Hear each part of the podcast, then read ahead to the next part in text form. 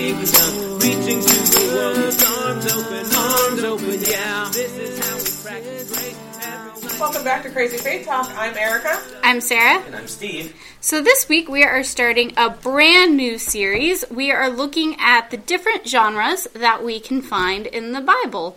Um, because the Bible is, in fact, a library full of different books, which are helpfully contained all in one giant book for easy portability.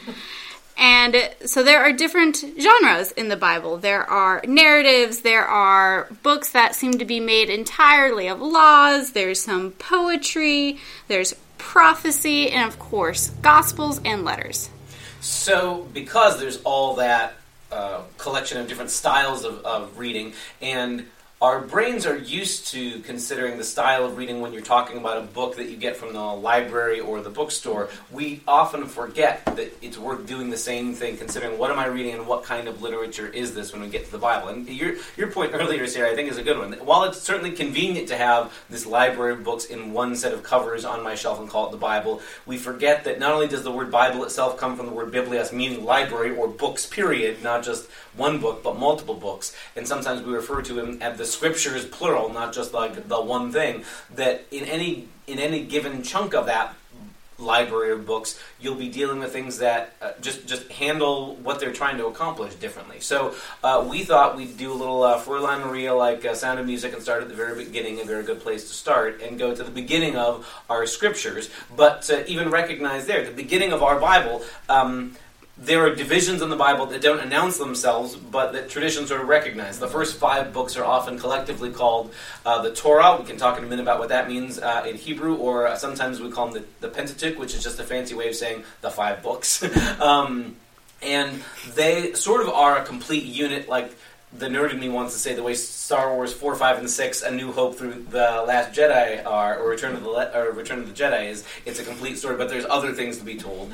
Um, but uh, even within those those books that we would collectively call in English usually uh, Genesis, Exodus, Leviticus, Numbers, and Deuteronomy, there's a lot of things going on. Sometimes they line up neatly with book divisions, and sometimes it, in one biblical book you get a weird hodgepodge of things. Mm-hmm. And sometimes, even maybe most confusingly of all, most of the book might look like it's oh, there's a bunch of commandments and laws, but it's really set within the bigger narrative of oh, this is the laws that are set within the story of when the people are in the wilderness before they go into the promised land, and how much that background narrative is is, is important um, makes a makes a difference for how we hear or read what the commandments are too, right? So, all right, uh, let's let's start it at the beginning of our Bibles is the the book we call Genesis. I think in Hebrew the traditional name is Bereshit, which means in the beginning, because in uh, mm-hmm. Hebrew tradition you call the book by the first couple of words. Um, uh, what, what, what, what, are, what are genres or what are things that we need to know uh, that, that, that, happen in those in the opening in the opening book or, or um, chapters of, of our of our Bibles? What are genres we need to know? So in, in Genesis, overall, overarching, it's a history book. Okay. You know, it's telling the history of um, creation, which that's can actually the first few chapters can be set aside and be something else okay. completely different. Bracket that out for a moment. But um, but generally, it's a history because you've got the story of Abraham and how Israel came, you know, to become Israel and all his children, and so that's the general flow of the book. But there are definitely parts, including the first couple chapters, that can. I'm not even sure what genre necessarily put those first couple of genres. Oh, in. I Go do, Sarah. I Go do. Sarah. they are an ideology. An etiology. Etiology. No, no, origin story. Yeah, yeah, yeah. Okay. Okay, So yeah, it's um, it, it's similar to uh, like a Beowulf and yeah, Or uh, or like um, you know, Greek mythology where it. the- Like Prometheus is the where did fire come from story. kind of. Yeah, exactly. Or that story where the Titan that like Zeus popped out, no, Athena popped out of his forehead. Right, right, Um, right. you know, the, it's the Yeah. it's an origin story, or like Spider Man getting bitten. Right. Oh, good. Now you're speaking my language. okay, yeah, yeah, now you got me again. and, and uh, like, uh, while while I, I I get that we're just indulging my nerdiness here, and I appreciate that. I, I do think there is something helpful about. Um, about, about making that comparison, like to your standard comic book hero that has sort of a basic origin story that might get told a bunch of different ways in a bunch of different comics. Like, for example, uh, there have been an overabundance of Spider-Man movies in the last decade. Ma- Some some would say too many comic book movies total, but a bunch of different Spider-Man movies. And one of the recurring complaints is sometimes they'll spend the whole first half of the movie doing the telling the story all over again of the radioactive spider that, beats Pete, that bites Peter Parker and he loses Uncle Ben, and somebody has to say the line with great power comes great responsibility, and others like relegate that to the opening credits and then you're off to the races with other stuff. Everybody knows that basic origin story, but how it gets told is out differently. Um, and you could even say any given Spider-Man movie, whatever other Spider-Man story you're telling, may give an allusion back to that origin story or assumes that's the story of how Spider-Man came to be. There's no movies where he came from a planet full of spider people or there's no mm-hmm. a story where he came from the bottom of the ocean and was bit by a sea spider. That there's one sort of standard this is how it goes and then sometimes the the new movies will jump off from that point with with other things in the background. And in a way all of our scriptures sort of start with a uh, whether they say it out loud. Yeah, God created the heavens and the earth. Sometimes you get a full blown origin story. Sometimes you get sort of multiple ways of telling that origin story. Genesis one does it differently than Genesis two, and our Bibles haven't forced us to pick one or the other.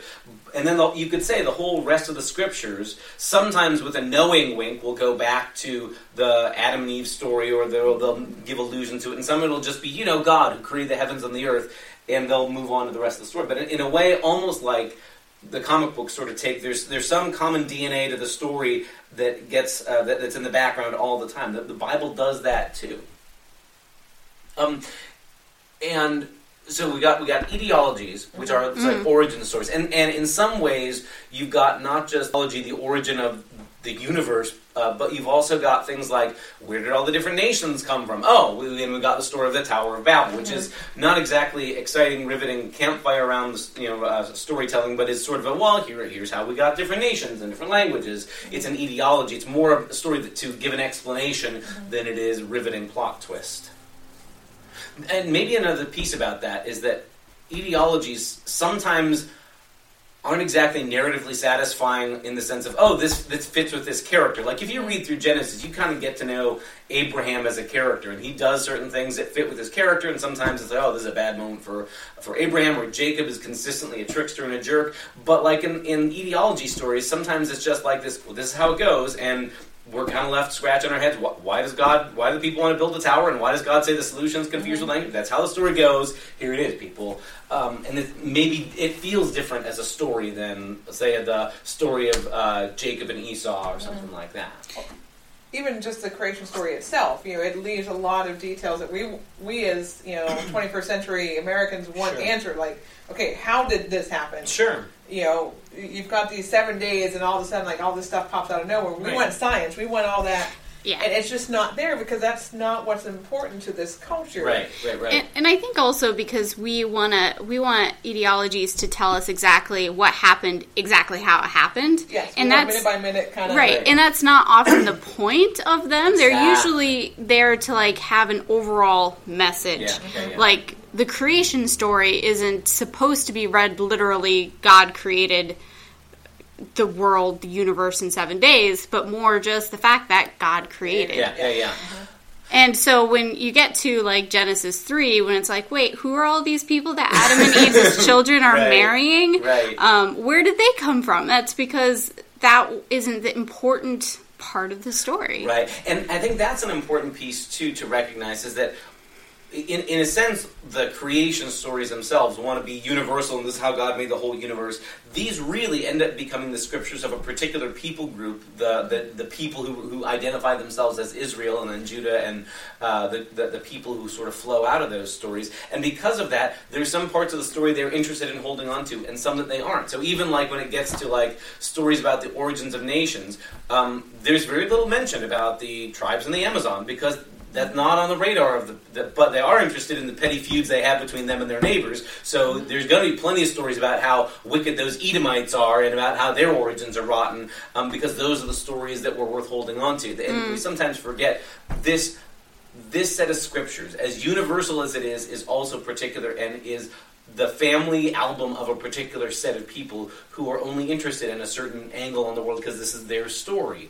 Um, and they're interested in the God who created the universe insofar as that God also then comes and says, And I choose you to be my peculiar people in all the world, and I make covenant with you, and I will bless you, that kind of thing. Um, so the, the fact that these stories are on the one hand we talk about them as being inspired or breathed by God, and they're also the, the family stories of people who said this story is worth holding on to and did so for a particular reason. We got to hold those together in all the scriptures, but certainly anytime we're reading something that is a story, um, whether it, it plays more like a historical record, like Kings will, you know, like in, in such and such a year this happened, or the more nebulous kind of uh, when Abraham was 75 years old. Oh, what- what- help, help us date that. No, that's all we got. So, so you had said a little bit ago, Erica, we've got the opening chapters, which are their own animal, and then after some kind of weird universal stories about human beings spreading on the earth and fighting with each other, and the the flood story, then you the the, the, the book of Genesis starts to narrow into one set at one family story, right? Um, what- what's important to know about how the how that storytelling works in the, the, the story that unfolds of Abraham and his descendants? I would say the biggest thing is being God's chosen people. Like, Okay. so you have Adam and Eve, you've got the flood story, you've got all these people groups that are around, you know, from, from the Tower of Babel and all that, and now God has said, okay, um, all these people are wicked and evil. You know, we kind of get that with the with the Noah story, anyways. You know, well, guess what? People continue to be wicked and evil even after the flood. Okay. And God's it's he sees Abraham's righteousness and he says, you know what, Abraham, I choose you. Okay.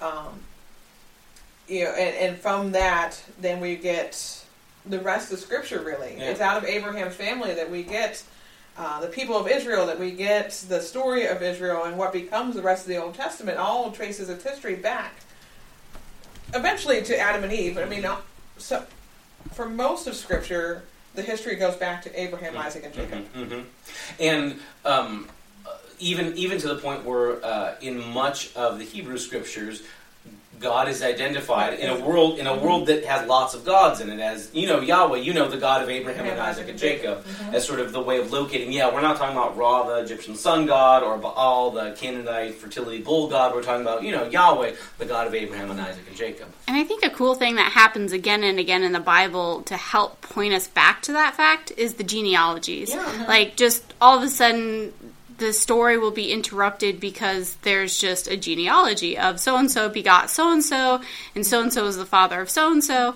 And quite frankly, it's boring to read Yeah. but it's there to help make that point of this person who you are now hearing about or will be hearing about can trace him or herself back to Abraham or to Adam Yeah. or whomever they're trying to like help make that like this person belongs to God. Mm-hmm. And there's two really important points in that you raised there that I want to call attention to. One is that even if it's boring, it doesn't mean it's unimportant. And I was just thinking as you said that, like, I couldn't imagine working in our county courthouse being the person in charge of records of deeds and property and things like that. But I'm glad that's somebody's job, and I'm glad to know that if there is a dispute about where's the boundary line or who owns this piece of property, that there's somebody whose job is to keep those records so that we can't, because there will come a point where that's important to know, and even though that's not my um, entertaining reading uh, on any given day, that's important to know somebody has that, and that the genealogies sort of serve as that as that purpose.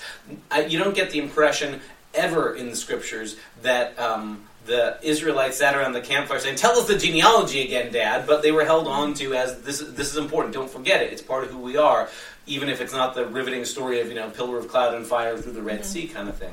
Oh, Steve, you said it's part of who we are. And when people ask me, you know, why why do we have the genealogies? Why do we have to read them? Like, why are they in Scripture? I said because people are important to God. Right. And and that's a piece too. That these are names and faces that even if I didn't know them, they matter to God's people because they matter to God because they're part of the story. And even if they only show up in this one genealogy in this one section, you Yeah. know, they might not show up anywhere else in Scripture uh, because they're not Abraham, Isaac, or Jacob. yeah. It still means that like they play the role to get us from Abraham, Isaac, and Jacob to Sure. David or to Jesus or to somebody Sure. down the road, and so th- they they have importance. They had a role to play in the life of Israel at the Yeah. time in which they were alive. and to think about like even though we don't get their stories to some to some degree each of those people hands on the promises and the and the the storytelling to their children and to their mm-hmm. grandchildren so that what we have condensed into a short chapter of genealogies in the book of numbers is you know generations upon generations of parents and grandparents telling their kids and grandkids mm-hmm. Don't you worry. One God, one day God's going to save us from Pharaoh, or you know, God promised us a, a hope. And the way those things get transmitted, especially in a culture that's it, that doesn't have printing presses and everybody's got their own Mm-hmm. copy of you know these written records is the storytelling. So the genealogies are part of how we hand on the promises to, to each other too. The other thing I think is maybe worth noting, and this is a preview of coming attractions, is the the literary style of the genealogy. It's almost like you have to learn that structure so that later on, when other authors play with it or mess with it or do something intentional and curious with it, you'll notice what's different. So we get a lot of so and so beget so and so, and often it's father to son, father to son, father to son, so that we pay attention when later on Matthew does something funky with his uh, genealogies and adds ladies in there. women, especially um, stories of women where like uh, everybody else would have written them off. And, oh, that's a foreigner; she can't be included. And Matthew is really intentional about look. Here are women that everybody said they didn't count, and look, they're they're at these essential points in the story of the Messiah. Um, yeah, I think that all of those women mentioned by Matthew Mhm. in some way are were exceptional. They, Yeah. yeah, they were sexual deviants.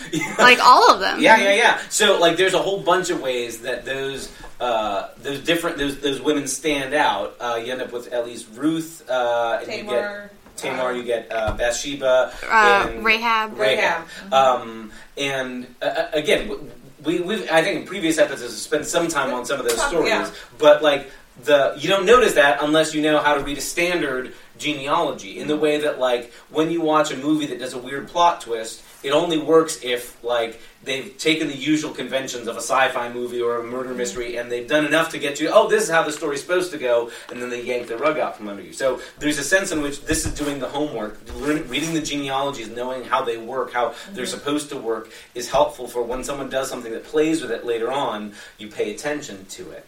So even if not fun to read good to know why they're there Yes. okay? Um, that story that starts with Abraham and Isaac and Jacob then becomes the story of Jacob's descendants who go to the land of Egypt when there's a famine. There's that whole little self-contained. It's sometimes called a novella of Joseph's story because Yeah. even though like Abraham and Isaac and Jacob, they get a couple of chapters, you know. And Isaac, man, he gets short shrift. He's sort of like the side character, even when he's the he, he's always like a B character, even when he's the head of the family, getting taken advantage of by his son Jacob. And um, but in any case, Joseph's story, who ends up like as almost like removed from the family story for a long time. He gets like twelve chapters of his own story. It's interesting storytelling, and it's got its own sort of role um, that Israel would have held on to as a way of how do we live when we're under a foreign power. Like that's a piece of that story because even though Joseph's story is set in Egypt, later on, like hundreds and hundreds of years later, when the people are going through exile and wondering how do we live under a foreign power, that story would have been important. And yeah, let's hold on to that Joseph story again. That's important for how do we live under a foreign power. But that also brings the narrative. This is how the people get to Egypt, Yeah. and then uh, a, a plot twist happens. Right, almost like. In between uh, the end of one book and the beginning of another, Genesis ends with what feels like a, a happy ending. Oh, Joseph's family, which means Abraham and Isaac and Jacob's family, they've all made it safely to Egypt. They're not going to die of starvation and the famine. Oh, that's great. And they've got a good relationship with Pharaoh. We can dust our hands off. End of story. And the book of Exodus opens with, oh, a new Pharaoh arose who didn't remember Joseph and turns all these foreigners into slaves, right? And uh, is af- so afraid they're going to become so numerous, so afraid of these foreigners uh, overpowering their uh, great Egyptian culture that he insists first on how can we get rid of them, how can we wipe them out, um, how can we repel them, and then eventually uh, we'll turn them into slave labor. And from there, the story takes sort of another decided turn, right? Yes. I mean, again, beginning part of Exodus at least is, again, history. So when we're talking about genres, we're looking at history again. But then you've got this whole, okay, um, Joseph was in charge of Egypt, basically. I mean, he was, you know, right-hand man to Pharaoh and everything, and now all of a sudden, now his people have completely gone down 180. They are now slaves of Egypt, and they are looking for their deliverer because they've not had one in what is They've it? never had one. They've never had a need to be delivered. Well, I mean, how long has it been though? Like that they have. oh, they're in slavery 400 years. That's what I thought. Okay, so you you have them in slavery for 400 years, and they're like, okay, but but the God of Abraham, Isaac, and Jacob promised us Mhm. this land and Mhm. promised us these things, and where is this God now? Right. Because you know. Right?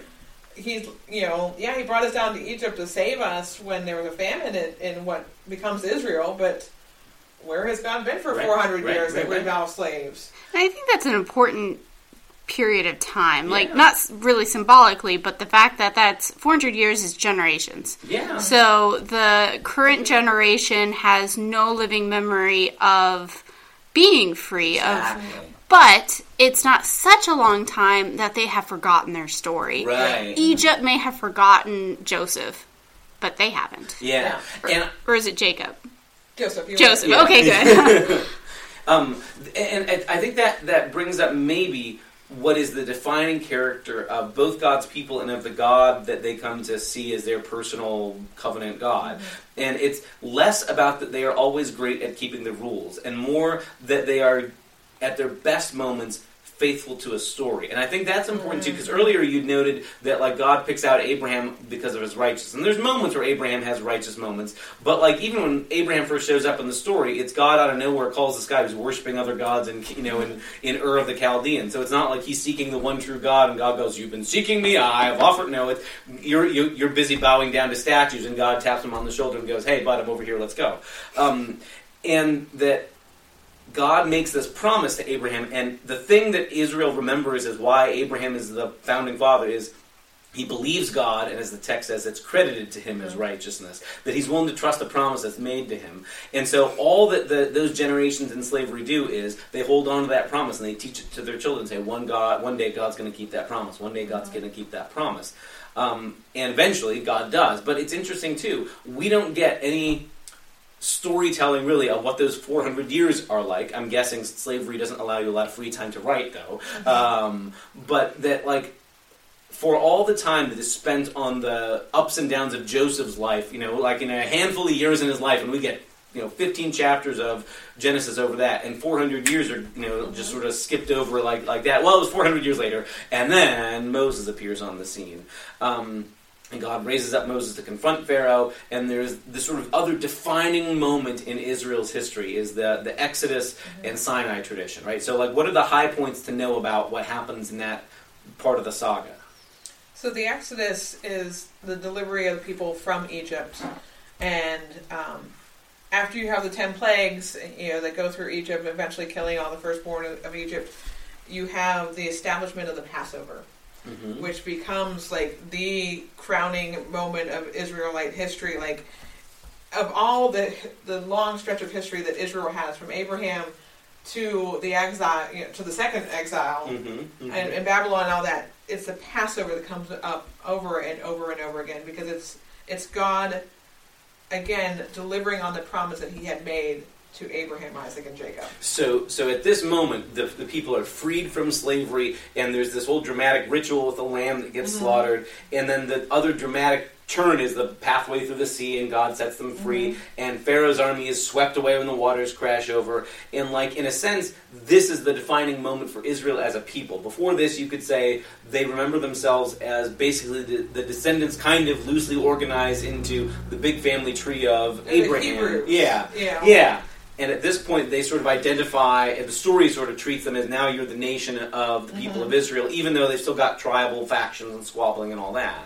Yeah, and this I, I think this is such a cool moment because throughout the history of Judaism, it's this moment Yep. that people can point to, and it's the story of the Passover has um, become an almost liturgical story. Exactly. That um, it's something that is repeated and told year after year, so that the current generation of Jews still remember this moment. This it's very forma- Yeah. forming of And them. and the, even to the point where the language in a modern uh, uh, Passover uh, meal is that this is the night and that it's, it's present tense and that we're the generation that God Yeah. brought through. So there's that sense of the past isn't just the past; the past continues to inform the present, and we're part of that as well.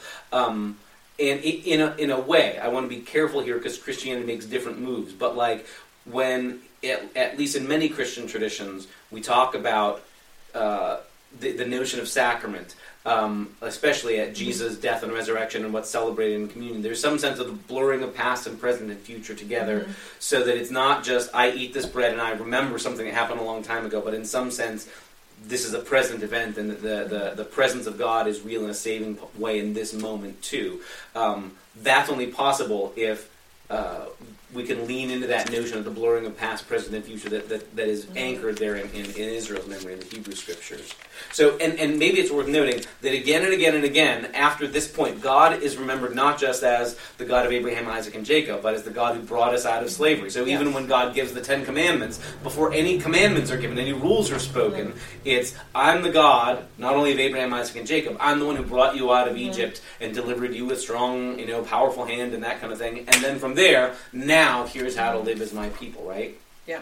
So that moves us to the next genre we're going to discover in the Torah, and uh, it takes up a lot of real estate in. Wait, no, It Not doesn't- yet, not okay, yet. what do you want to tell us about? The next subgenre Okay. is songs. Oh, okay, because we get Miriam Oh, song. Yeah, Yeah, okay. yeah. All right. There's a little musical number. Sometimes the Bible is a musical. All But right. um, that, yeah, that's actually very short, so it doesn't take a bunch of real estate. So, I don't even know that it takes a whole chapter, does it? uh, no, it takes half a chapter. and and again, then like after Miriam gets like the core of the song, like then it goes, and then also Ma- Moses sang more. It was like there's this sort of like, can you give Miriam her moment, right? Yeah, right? Um, but the nugget there that's remembered is Miriam's song about the Lord has triumphed, the horse and rider he's thrown into the sea is ancient, ancient, ancient mm-hmm. stuff, and is clearly like this bedrock, formative. You know, like what? How, how do you, how does Israel define who God is? They say God is the one who defeated the mm-hmm. Egyptians for us. God is the one who threw the Egyptians into the sea, and like that's I think an important thing because sometimes in contemporary culture, people you know say, well, if you want to define God, you have to start with you know this sort of vague, abstract notion, you know, the Almighty, most powerful, or the highest ultimate authority. Right, right. That that ends up being a very generic, vague, vanilla flavored deity, and. It, in, in Israel's scriptures, in, he, in the Hebrew scriptures, it's not that. It's always there's this very particular. Uh, the the one who we know as God is this one who very particularly is the one who defeated the Egyptians for us, the one who who uh, sm- who, who, who smote Pharaoh, the one who brought us through the sea. Oh yeah, and also created everything else. But it's almost like that. The particularity is what comes first. So after we get that song, it does propel us into another genre. Uh, Yes, less mu- that, that does take a lot of real estate. yes. less Most of the real estate for the rest of the Pentateuch. and less Yes. less less singable, uh, and it's it's uh, what's often like just termed as sort of law. Um, even that I wanna I wanna put an asterisk on um, the the. In, in Hebrew classification, in modern Judaism, they don't call these the books of the law, they call it the Torah. And Torah is badly translated law. It's better translated something like guide or way or instruction or teaching, which okay, I get how you get the idea that moves toward law, but there's more to it. And I would say, like, when I think about what happens to my kids at school at the end of the day, part of the day is spent on rules, but more of teaching is how to make you more fully competent adult mm-hmm. human beings. And to see that that's really what God's trying to accomplish with all the various kinds of commandments. It seems like it is less about, even though we Christians sometimes want to project this back on Judaism, oh, it was a bunch of rules and they thought that if they followed them well enough they'd go to heaven. No, in no none of that sentence is right. But instead it was God set you free. Here's God teaching you how to be free people. When after for 400 years you don't know how to be free because mm-hmm. all you've known how to be is stepped on, and the only models you've seen for an alternative are Pharaoh's way, which is be the one stepping on somebody else. Mm-hmm. So so much of what we call the the law or the commandments, the Torah, is God helping the people to unlearn the destructive habits of being slaves in Pharaoh's Egypt and instead offering a new way of living together as community. And I think, again, the amount of time spent in the wilderness is important for that very reason. yeah. Because, you know, we are told that they spent 40 years, which is roughly a generation. Right. That, you know, again, it took, took a whole generation to unlearn this stuff Yeah. that they learned in Egypt and to learn Yeah. God's way of being God's people. Um, because the especially the laws that we get in the wilderness deal some of them deal with just how do you have a camp? Yeah. Like how do you exist as you move from place to place and have it be orderly and not kill each other because you've been on a car trip too long. Yeah. Right? There's only so many times you can ask, are we there yet? Right, right, right. So, you know, th- th- there are rules about how to be a migrant people. And mm-hmm. then there's rules about, you know, later about like how to have festival time so that again, you're not just dirty and dusty and tired from walking for and, forever. And how much those festivals are centered around retelling the story. That The festivals aren't just so much, we need a, an occasion to have mattress sales for, like so much of our modern holidays are treated like it's just an excuse for a sale. Um, but that it's each of those festivals are meant to be ways of retelling the story. And whether there were origins like harvest festivals even further back in their memory that then get sort of get repurposed, as the Torah tells it, it's the purpose of this moment is you tell the story of when I brought you out of slavery. You tell the story about the uh, the giving of the commandments. You tell this story. That, that that's it's how to teach the people how to be this this particular free people. Um, even down to things like this is how we share because God will provide enough. I mean, under Pharaoh's Egypt, only Pharaoh really has enough to eat and knows that he has enough to mm-hmm. eat. And yet, Pharaoh, in that whole Exodus narrative, is the one who's living under fear that they're all going to overthrow him. So nobody in Pharaoh's Egypt lives without fear. Pharaoh, too.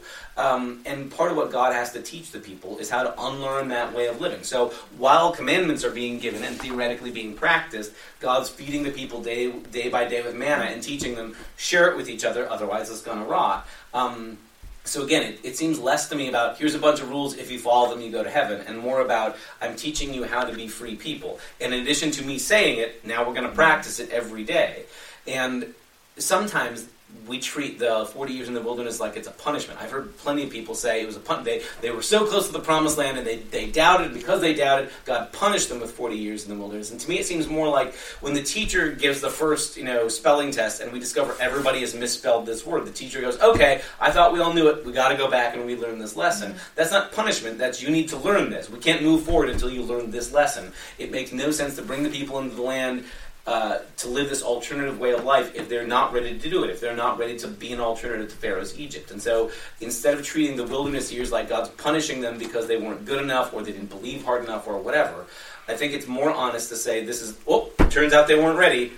We got to spend time relearning this lesson. So, manna it is. Well, and also they had seen this massive miracle, you know, the Exodus and, and the Red Sea and all these things, these massive miracles, but then they have to learn how to serve a God who is faithful not just in the massive, right. but in the everyday. Sure. Because you know what, miracles don't. Um, that kind of miracle does not surround us every day. I mean, sure. the sunrise and the sunset for me is a miracle.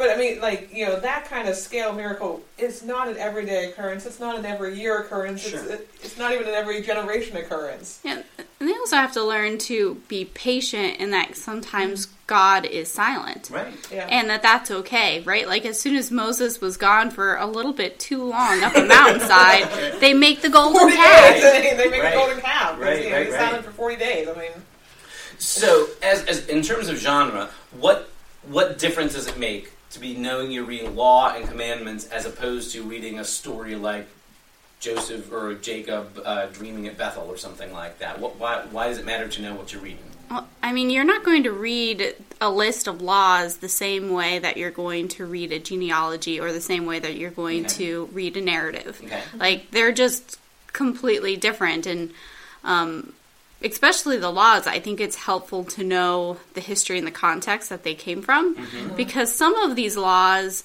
no longer apply to us because we're no longer a people wandering around in the Sure. wilderness trying to find stuff to eat. And that's an important piece that as the laws are given, there's no sense in the Torah that these are given to all peoples in all times and all places, but this is meant to be the covenant relationship between Yahweh, the God who brought us out of slavery, the God of Abraham, Isaac, and Jacob, and this people of Israel. We could certainly also spin out and say, hey, there's some ideas that would apply anywhere, like murdering, not a good idea ever time, uh, you know, or, or lying to your neighbor. This would never be a good idea. But um, that the as the story itself presents it, as the Bible itself presents it, it doesn't say now these rules uh, will always universally apply to every situation and every culture, but this is part of the covenant story of Israel. And one of the things that the later church has to wrestle with is what are those commandments? How what, what do we have to? How, how do those apply or, or not apply? And of course, early early wrestling the church had to deal with was precisely over issues like do we have to keep kosher still, and uh, do we have to get circumcised, and are we allowed to bring in non-Jewish people into? The, I mean, like all those are later questions, um, and they only make sense as questions. These are only live issues if everybody in ancient Israel understood this is part of the way of life for ancient Israel. This wasn't assumed that every. In fact, God sort of says other nations are going to look at how you live differently, and that's what's going to draw you. That Yeah. draw them to you. That's going to. That's why they're going to want to uh, see you as something different. Uh, and like when later prophets say things like, "One day all the nations will come streaming to see, to learn, and, and God will teach them my ways." There's a sense of yeah, other people aren't necessarily living in these different ways, practicing justice and mercy and sabbatical year and jubilee year and all that kind of business. But they'll see it in you, and they'll want they'll want to know what makes you different. That that's an important piece of the setting. Yeah, well, some of the laws, as you said, Sarah, are about living, you know, a migrant lifestyle in the wilderness. Some of them, like you just point out, Steve, are to set Israel apart Mm-hmm. as Israel, you know, and so again, are not meant for all times and all Right. places, but um, specifically to show off that, like, okay, God has chosen these people to be His Right. people, and hopes that others will join them. Sure, sure, And sure. then there's there's laws on how to do that too. Sure. And even that notion of being set apart at its best isn't meant to be like a, we're we're better than other people so much as like if you learn how to do the separating you know your sheep from your goats or your linen from your cotton in regular daily life you get the idea for how to do other kind of separating and sorting of things and where where it's important to have boundaries that are clear and where it's important where boundaries don't matter.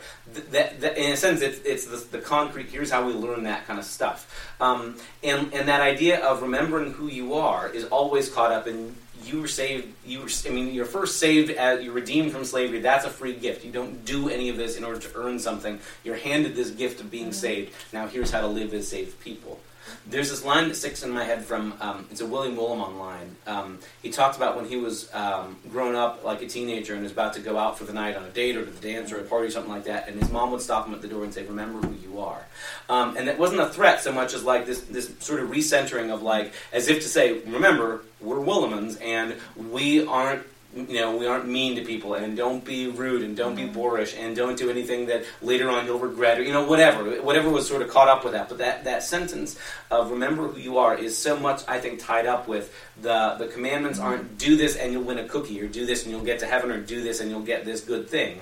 There are certainly some uh, promises of blessing and curse that go along with this too. But I think it's fundamentally you're the people who were who were saved. You are the people who were brought out with a mighty hand by God. Remember, this is who you are. Be this different people in the world. As the one passage in, in Exodus puts it, "My peculiar people." I, I like that notion of being peculiar. All right. Well, um, before we just unpack the whole Bible, we should probably stick a pin in the conversation for today. Um, but those are maybe some introductory ideas for navigating the Torah, uh, the first five books, and we'll join you next time for further conversations as we figure out how to read the different genres in the Bible. See you guys. Bye.